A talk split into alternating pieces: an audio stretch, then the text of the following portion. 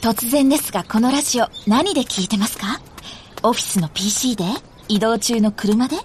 どちらも部品に希少な貴金属が使われているんです。街中のいろんな製品に使われたり、役目を終えたりして眠っている貴金属、これらを再生可能な資源の山、都市鉱山と呼びます。貴金属ってジュエリーはもちろんのこと、産業用としてもみんなに関係あるんですね。ちなみに私はジョギングしながらスマホで聞いてました。もちろんこの中にも貴金属の循環型ソリューションでコツコツと地球の未来を支えたい、田中貴金属グループ。皆さんこんにちは。安住紳一郎の日曜天国、アシスタントディレクターの亀山真帆です。日天のラジオクラウド、今日は585回目です。日曜朝10時からの本放送と合わせてぜひお楽しみください。それでは2月24日放送分、安住紳一郎の日曜天国、今日はメッセージコーナーをお聞きください。さて今日のメッセージテーマはこちらです。車と私です。たい焼きマシンさん、40代女性の方からいただいています。ありがとうございます。私の父は7人兄弟の末っ子で、父の一番上の兄は私から見るとおじいちゃんという存在でした。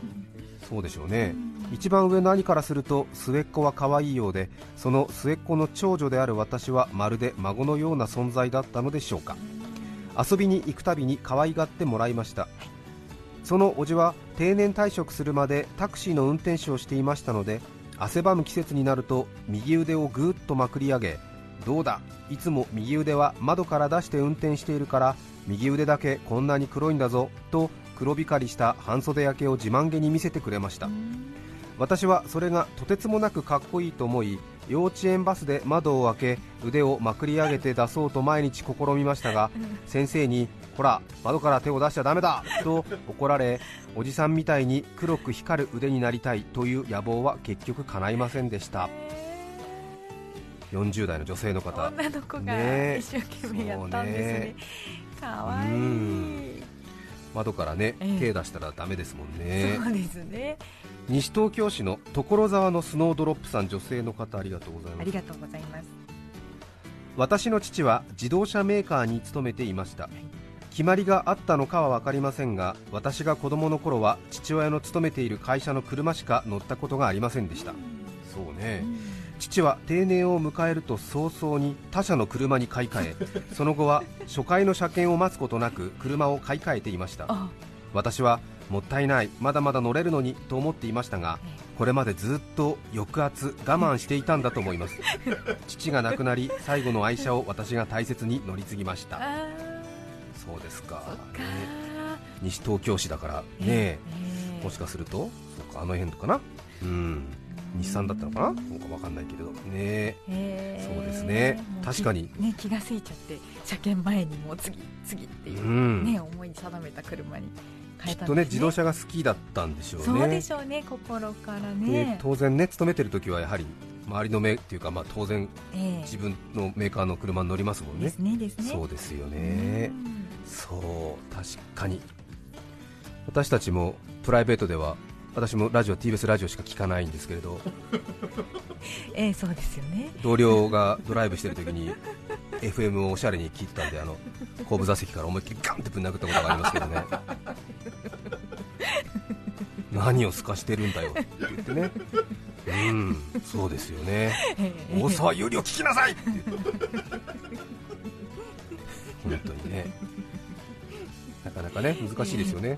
川崎市幸区のシープマンさん、35歳男性の方、ありがとうございます。ありがとうございます。車と私、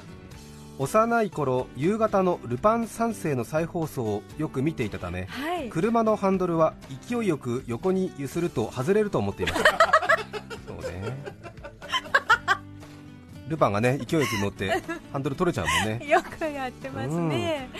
また父の目を盗み、停車中の運転席に潜り込んだ際に走行距離メーターリセットのボタンを押したことで、理由も分からず恐ろしく怒られた経験があり、車は余計なことをすると危ないという思い込みが生まれ、家の車に乗るときも礼儀正しくおとなしくしていた記憶があります確かにあれを見てるとね、思いっきり横に引っ張ると外れちゃうっていうステアリングがね。そうでしたね、そんな感じはあるかもしれませんね。はあ、愛媛県今治市からいただきました。ありがとうございます。52歳女性の方、いつもありがとうございます。私が5歳くらいの頃、昭和40年代半ばの話ですが、母と祖父とおば、お母さんおじいちゃんおばさんと一緒に母の運転でドライブをしたことがあります。願掛けで山の上にある神社に行った帰り道、だんだん道が細くなり、家も街灯もない真っ暗な獣道のようなところに行き着きました。大人たちは道を曲がるとき、道路標識を確認したと言って、おかしいおかしいを繰り返しています。そんな不安な空気の中、おばさんが、これは絶対キツネに騙されてるんだ、キツネが車の上に乗っとるけん、お父さんタバコを吸ってキツネは煙に弱いけんねと言いました。祖父がタバコを5本くらい加え火をつけ、窓を少し開けてスパスパし、おばさんは、降りろ、あっち行け、キツネと言いながら、神社で購入した木の札で窓をバンバン叩き、母がクラクションを鳴らし、私は恐怖でその姿を眺めていました。今から思い返すと、なんとも滑稽な光景ですが、4人とも真剣です。ふと我に返った大人たちは、バックで戻ろうねと冷静になり、事なきを得ました。おばや母と何度も話しては笑ってしまうカーナビがなかった頃の話です。そうね。気持ちはわかりますね。集団心理みたいのが働くんだよね。そうですね。そう、不安だからね。そうですね。ここは気持ちを一つにしてね、一度。そう、あの車の中の独特なね、密室の効果があって、いろいろね、心が動くときありますよね。私もこれも時効だからいいと思うんですけど、会社入ってすぐ、今から20年前くらいですね、まだ働き方改革なども叫ばれる時代ではなかったので、とにかく夜通し働けみたいな時で、その時にハイエースに乗って、どこか日本海側の方だったと思うんですけれども、夜中ほとんど睡眠時間もなく移動してたんですよね。そしたら当然、その居眠り事故的なものを起こしてしまうドライバーさんなどもいまして、私たちが後部座席に乗ってたのかな、そしたらちょっとね、細いあぜ道みたいなところを運転したんで、ハイエースが脱輪しちゃったんですよね。その時に乗ってる人が全員脱輪したっていうことに気づいてんだけど、みんな無視をしてずっと車内でたぬき寝入りしてたんでね。あの時本当申し訳なかったなと思うんだけれども、なんかやっぱりそういうちょっと、ね、独特のね、変な感じでしたね、なんかね。あれから15年後ぐらいにね、そのことをみんなでようやく話し始めたっていうね。 あの時脱輪したよねって安住起きてたよねって、はい、起きてましたって、関わりたくなかったんですよねみたいな。なんかね、本当申し訳なかったんで、いろんな、ね、ことを思い出します。そう、さて今日は天気のいい一日になりそうです、はい、最高気温は13度くらいまでということです。少し花粉が飛び始めていますので、花粉症の方は辛い週末になっていると思います。さて、車と私、分担さん、女性の方、ありがとうございます。ありがとうございます。私は車の見分けがつきません。特徴がはっきりしていないと区別ができないのです。白い軽自動車なら全部同じ車に見えます。なんなら小さめの普通車の白も白の軽に見えます。そんな私が母親と買い物へ行くとどうなるでしょうか。買い物を終えて駐車場へ戻ると、自分の乗ってきた車がわからないのです。色を手がかりにしようにも、同じような色の車がたくさんあり、形を手がかりにしようにも、まず自分の乗ってきた車の形がよく分かっていないのです、見つからず母に電話をし、どこにいるかを聞くことがあります。大抵怒られるのですが、その他にこの大海原から助かる方法はありません。そして電話口で場所を聞きながら、あったあったと母の車に駆け寄ると、知らない人が乗っていることがあります。こんな私のために呼んだら返事をしてくれる車があったらなと思います。そうね、そうですね、車ね、そうですね、覚えてないとね、はい、また最近は同じような色の車の思考になりましたからね。昔もっといろんな色ありましたよね。ああ、そうかもしれないですね。リモコンキーとかが使えたりすると、こう不特定多数のところにこう、リモコンを押して光る車はないかなみたいな、そういう風に探したりしますかね。なるほどね、懐中電灯みたいにね、はい、この辺で反応するものはないかしらみたいな。確かにそう大阪府茨城市黄色い財布さん、男性の方ありがとうございます。ありがとうございます。私の会社の同僚に名字が車という女性がいます。車さん、読み方もそのまま車。そんな彼女の悩みの種は、いつの間にか自分のことを団吉か虎次郎と呼ばれてしまうことだそうで、自己紹介をするとき下の名前で呼んでほしいとお願いするにもかかわらず、名前で呼ばれるのは最初だけで、結局団吉か虎次郎、または団ちゃん、虎さんになってしまうのだそうです。そもそも20代前半の彼女は車団吉や車虎次郎をよく知らない世代、それだけに自分が何故これらの名前で呼ばれるのかいまいちピンときていないらしく、複雑な思いをしているようですが、個人的には羨ましいと思います。確かにちょっとね、おいしいですよね。そうね、確かに20代前半なのに、ダンちゃんって呼ばれてる、ね、ダンちゃんダンちゃん、どちらも国民的な人気者ですからね、本当ですよね、でも20代のね、女性で会社でトラさんって言われ、そうですね、裏若き、ね、裏若き女性にね、そうね、きついと思うね。男の人だったらね、ちょっとね、それでね、なんかね、チャラチャラ流れるお茶の水なんてね、帝釈天で産湯使い呼んだかいというのができるかもしれないけど、そんなのは20代の OL には必要ないことだよね。そうですね、できたとしてもね、できたとしてもやらない方がいいよね。そうですね。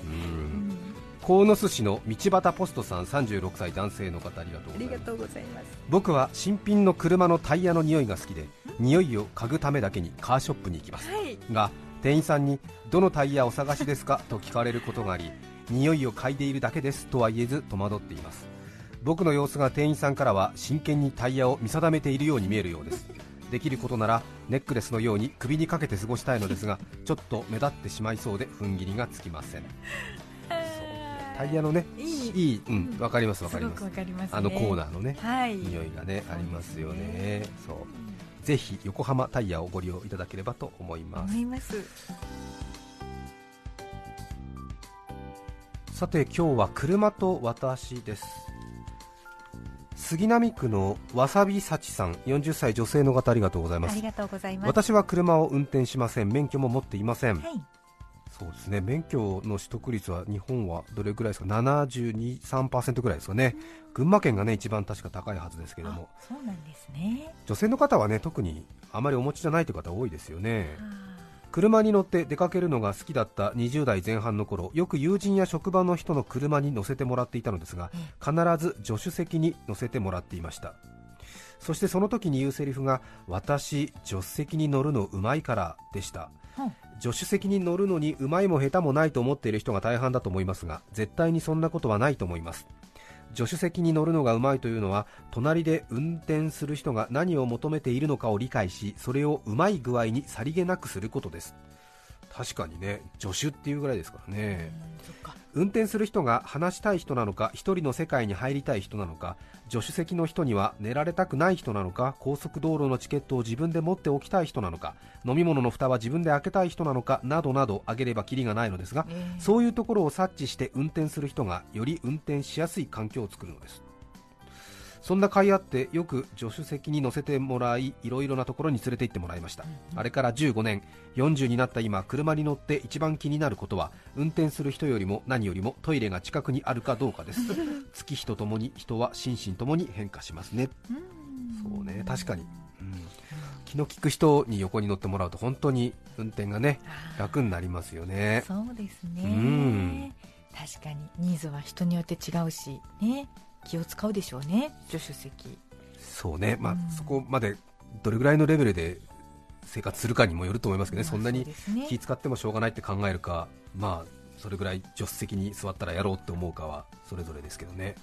私、親戚に教習所の先生がいて、その人に助手席に乗ってもらって運転すると本当やっぱり楽ですね。先々、自分の不安を先々にこう解決してくれて、しかも穏やかな感じで説明してくれるので、まあ、多分お仕事柄それを身につけたんだと思うんですけどもね、俺はあの親戚からシンって呼ばれてるんだけども、そこの先左から車出てくるから気をつけて、ちょっと左側みたいな、そういうのを全部こう先々言ってくれるからね、うん、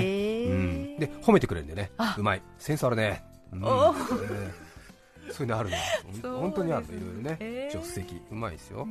和歌山市のみるみる三世さん46歳女性の方、ありがとうございます。車と私、中型二輪免許を取得しバイクに乗り、その後に後車の免許を取りました。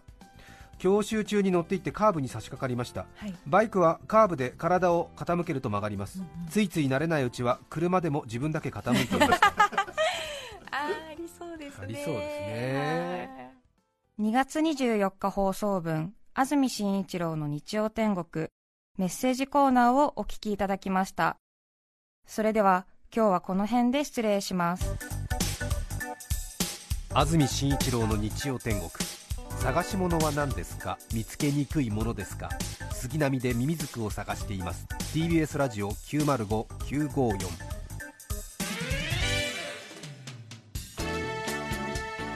さて来週3月3日のメッセージテーマは人形ぬいぐるみの話。ゲストは動物解剖学者遠藤秀樹さんです。それでは来週も日曜朝10時TBS ラジオでお会いしましょう。さようなら。安住紳一郎の TBS ラジオクラウド、これはあくまで試供品、皆まで語れぬラジオクラウド。ぜひ本放送を聞きなされ。 954-905。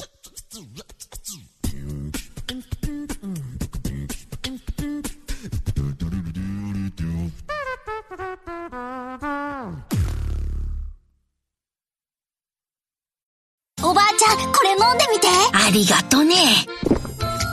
おいしいわ。